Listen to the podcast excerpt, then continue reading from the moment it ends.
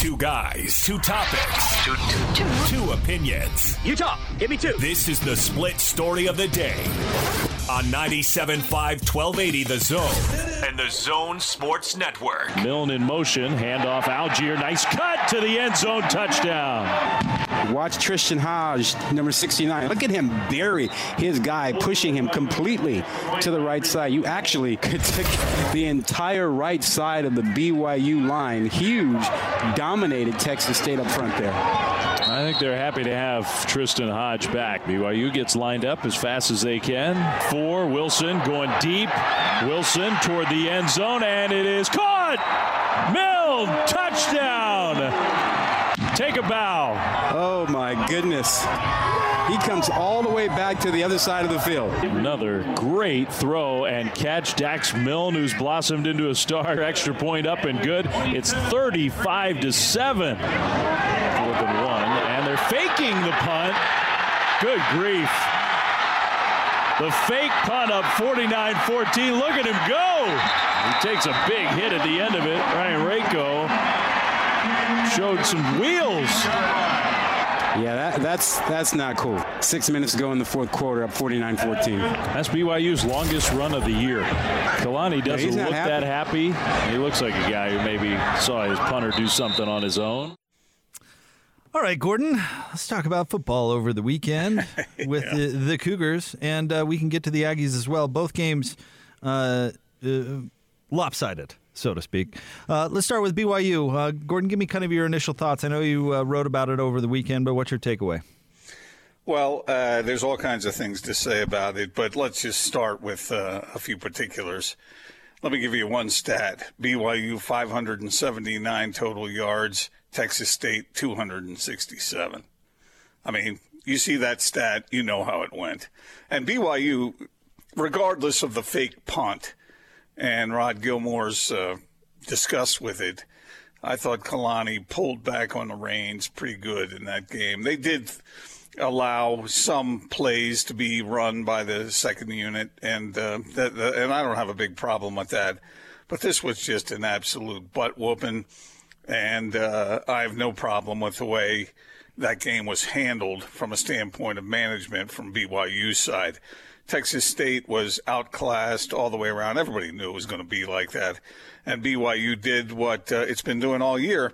And I will say this that regardless of uh, how poor the competition is, Zach Wilson is showing some stuff that uh, is indicating – uh, a, a talent, a talent that he is. And it doesn't matter who you're playing when you can spin a ball downfield the way this kid can. I'm starting to come around. You and I were a little bit more hesitant when uh, PK was talking about how sensational Zach Wilson is.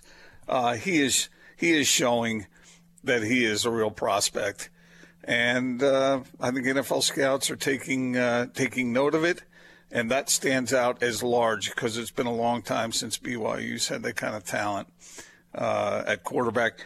And uh, the, the thing about it is that if he were going up against a tough defense, it might be a different matter. I mean, he would be pressured more. He would have to make decisions quicker. He would uh, he would be challenged in a way that he is not being challenged now. And so I know people are tired of hearing that, especially BYU fans. But it really is the story of the season BYU's winning, and uh, they're winning against a level of competition that really is not competitive, and that will change in a couple weeks. But for the time being, BYU is beating these teams that it should beat and is looking good doing it. Nothing wrong, nothing to, to, for them to be held accountable for. They're just going out and playing ball, and they're balling big time. I, well, I'd like to say that I've always been high on Zach Wilson. Sensational is such a such a high bar, but I, I mean, you and I said really good uh, when PK said sensational, uh, but but he he there man there are moments that that ball he threw to Dax Milne that we just heard on that replay was uh, not not not a whole lot of quarterbacks could make that throw. I did not think last year was indicative of his capabilities as a quarterback because I thought he was coming off surgery and he was hurt, and he still beat USC, by the way. So uh, uh, maybe we should uh, should have seen this coming a little bit more. But but he's making all the throws. I mean, you can see it. He's he, there's a reason that NFL guys are, are high on him. There's there's no doubt. Real quick on the punter thing, uh, it, BYU's punters have a tough time calling their own number. They're a little, they're a little too eager to do that. But isn't it interesting that we saw another punter? You and I saw this game in person, uh, uh, Gordon, where Tom Hackett called his own number in, uh, in up at Oregon mm-hmm. when uh, the Utes really poured it on the Ducks. Nobody. Uh, I, I just think it's interesting that based on the opponent, you know, it, it, Texas State, everybody goes, "Oh, stop being so mean," but when it's Oregon, it's like, "Yeah, pour it on them." It's kind of funny that that dichotomy, yeah. isn't it? Uh, Look, I, uh, uh, but the, I, do you have any problem with what happened there? I mean, okay, you might say to the guy hey, uh, you know, let's ease off here a little bit. But he's probably been trained in practice after practice after practice that if you see an opening and you're sure you see an opening, then go ahead and go. They probably have practiced that a hundred times. And so when that presents itself, and a kid is back there and he sees that opening, he takes off. That's what he's been trained to right, do. Right. I I don't have a pro. I, I mean, I don't. I mean, I, I, don't I know either. BYU, BYU fans might be upset with uh, Rod, but uh, you know, and, and, and, he maybe for good reason. I mean, I thought he laid it on a little thick there, but it's. Uh, I hold BYU to no shame for what they did and what the punter did. They scream at the kid. I thought, I thought who was it? Was it Linehan who called his own number on the fourth and uh, eighteen or whatever, fourth and nineteen yeah. uh, in his own end zone? Mm-hmm. I mean, that was far more egregious. This this kid just got excited. He saw something. It's based off one read. If one player does one thing, then you take off and go. Right. And he made the read. He's like, "Holy cow, this is happening! I'm so excited! I'm on national television. Here I go." He's yeah. not thinking about what the score is. I mean, I'm sure right. the coaches after the game were like, "All right, you, you, could see why that might look bad a little bit, but come on, whatever." Yeah, kid, I, kid, I mean, kid got look, overly excited. I got no problem with it. Uh, excuse me, not kid. I hate it when they do that. Uh, young adult got excited and uh, whatever. Well, for me as a kid, but uh, it's uh, it's what BYU did offensively in that second half is they slammed on the brakes, and so I, I don't think there's any room for ripping BYU. I don't think Kalani hasn't done that all year. He hasn't been trying to run up the score. He wants his team to play well, and he wants them to play to a certain standard. And and the score doesn't even really matter, I don't think, to Kalani at this point. I mean, I know it's a beauty contest, and with BYU's situation, with the level of competition, they have to impress and all this. I don't think he thinks that way. I think he wants his offense to line up and play football, and he wants his defense to do similar things. You think anybody was upset with Isaiah Kaufusi for that interception and that pick six, that terrific run he had coming back? No, he's playing ball. He's playing ball. That's uh, I, I, think the weak-minded want to go after that kind of thing, uh, I, and I don't. I don't even think the players think that much of it. They're just out there balling. All right, Gordon. Uh, let's talk about Utah State and Boise State. Uh, Forty-two oh to thirteen was was the final there. So, so let me ask you this question because I think the answer to it is very relevant because BYU obviously is going to play Boise State and Utah State. We're the home of the Aggies. So, is is it going to be? Is Boise going to be really really good, or is it going to be a really long year in Logan? Uh, I think it's a little bit of both. Uh, I think the the Aggies are. I think they're not going to play that poorly. Uh, they will come around, and uh, they're not going to play Boise State every week. Thankfully for them, because Boise State's just too good for them. Uh, they couldn't stay with that team. And I don't care if those two teams played 10 times, Boise State's going to win every one of them.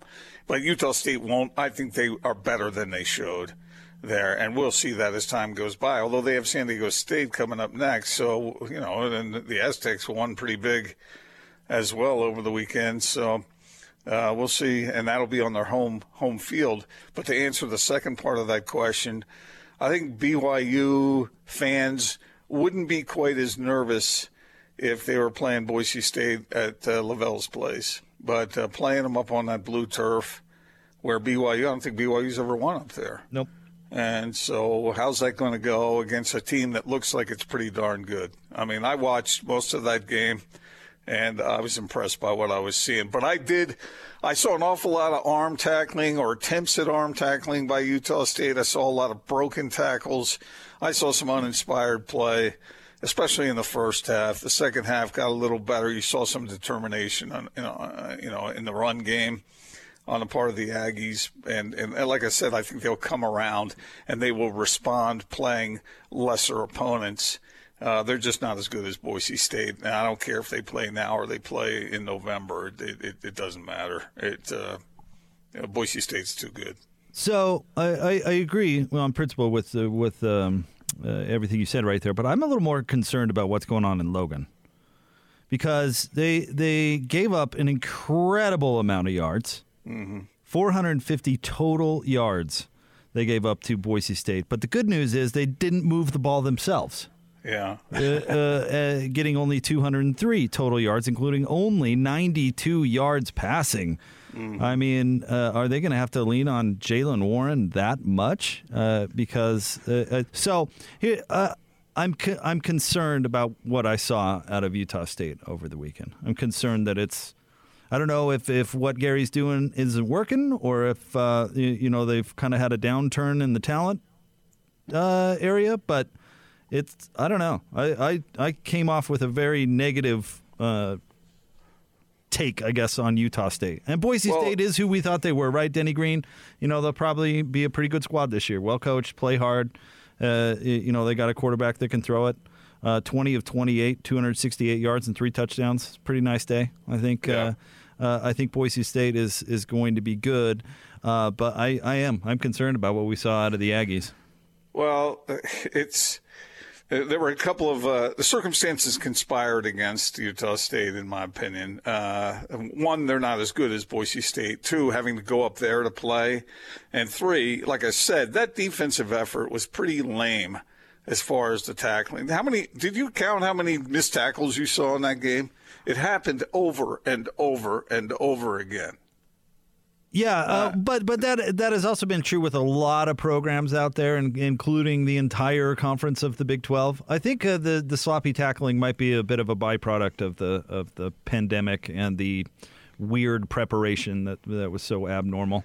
It's, so that's that's so that's part of it, Jake. I mean, that's part of what's going on. I I think you see you'll see Utah State come back and and uh, and win. Uh, I don't know if they'll win a lot of games this year, but they'll win. They'll win some games. It's not like they're going to play that way every week. Uh, this is what happens when I, I always tell people this, and Jake, you know this from having played tennis, that when you go up against somebody who's better than you are, uh, it puts you in situations that are very difficult to overcome you start doing things that you ordinarily wouldn't do. And if you do that, then yeah, you might be successful on a couple of uh, plays, uh, on a couple of uh, points. But it's it's going to pressure you into mistakes. It's going to pressure you into things that you ordinarily don't do, and it's going to make you look ugly. And be and Utah State was made to look ugly in that game because they weren't as good. And when they're not as good, then you start getting goofy, especially in the first game. I expect improvement out of Utah State. I just don't know whether it's going to come against the Aztecs. All right, Gordon, we have some uh, cracking news here. Uh, Jon Wilner reporting kickoff times for the Pac 12 in week number one. Oh, love this. Arizona, Utah 2 o'clock Mountain Time. Two? As it should, Two. As it should be. All right. Casey would love it. And it's going to be on ESPNU. Uh, Colorado, UCLA will start at 5 on ESPN2. Stanford, Oregon will be at 5.30 on ABC. Uh, at 8.30, uh, Washington and Cal on ESPN. And at uh, also at 8.30, Washington State at Oregon State on FS1. What time is Utah, Arizona? Two. Two. yeah. All right. What games are any games being played at nine or ten in the morning? Uh, not not uh, so far. Oh, okay. Well, let's wow. not start complaining about that. Yeah, now. let's not. No, hey, no. I, gotta, I, I just wondered. Two o'clock heard, kick for a local school. Two, two is whip two up fine. cool in the gang, Broseph. Let's do this. Celebrate good times. Come on. 2020's been a roller coaster, but we got a two o'clock football kickoff with a local team. Hot diggity dog. It's not in the afternoons anymore. Hot Diggity dog. Wow, that Yeah, news no just kidding. made my Well, day. I didn't mean to make that sound like a complaint. I, I made it. I just wondered since there had been talk of that, and that uh, What, no kickoff at 8.30 the, the Kyle, the Kyle Whittingham had, had uh, yeah, because I'm such an early morning person, you know.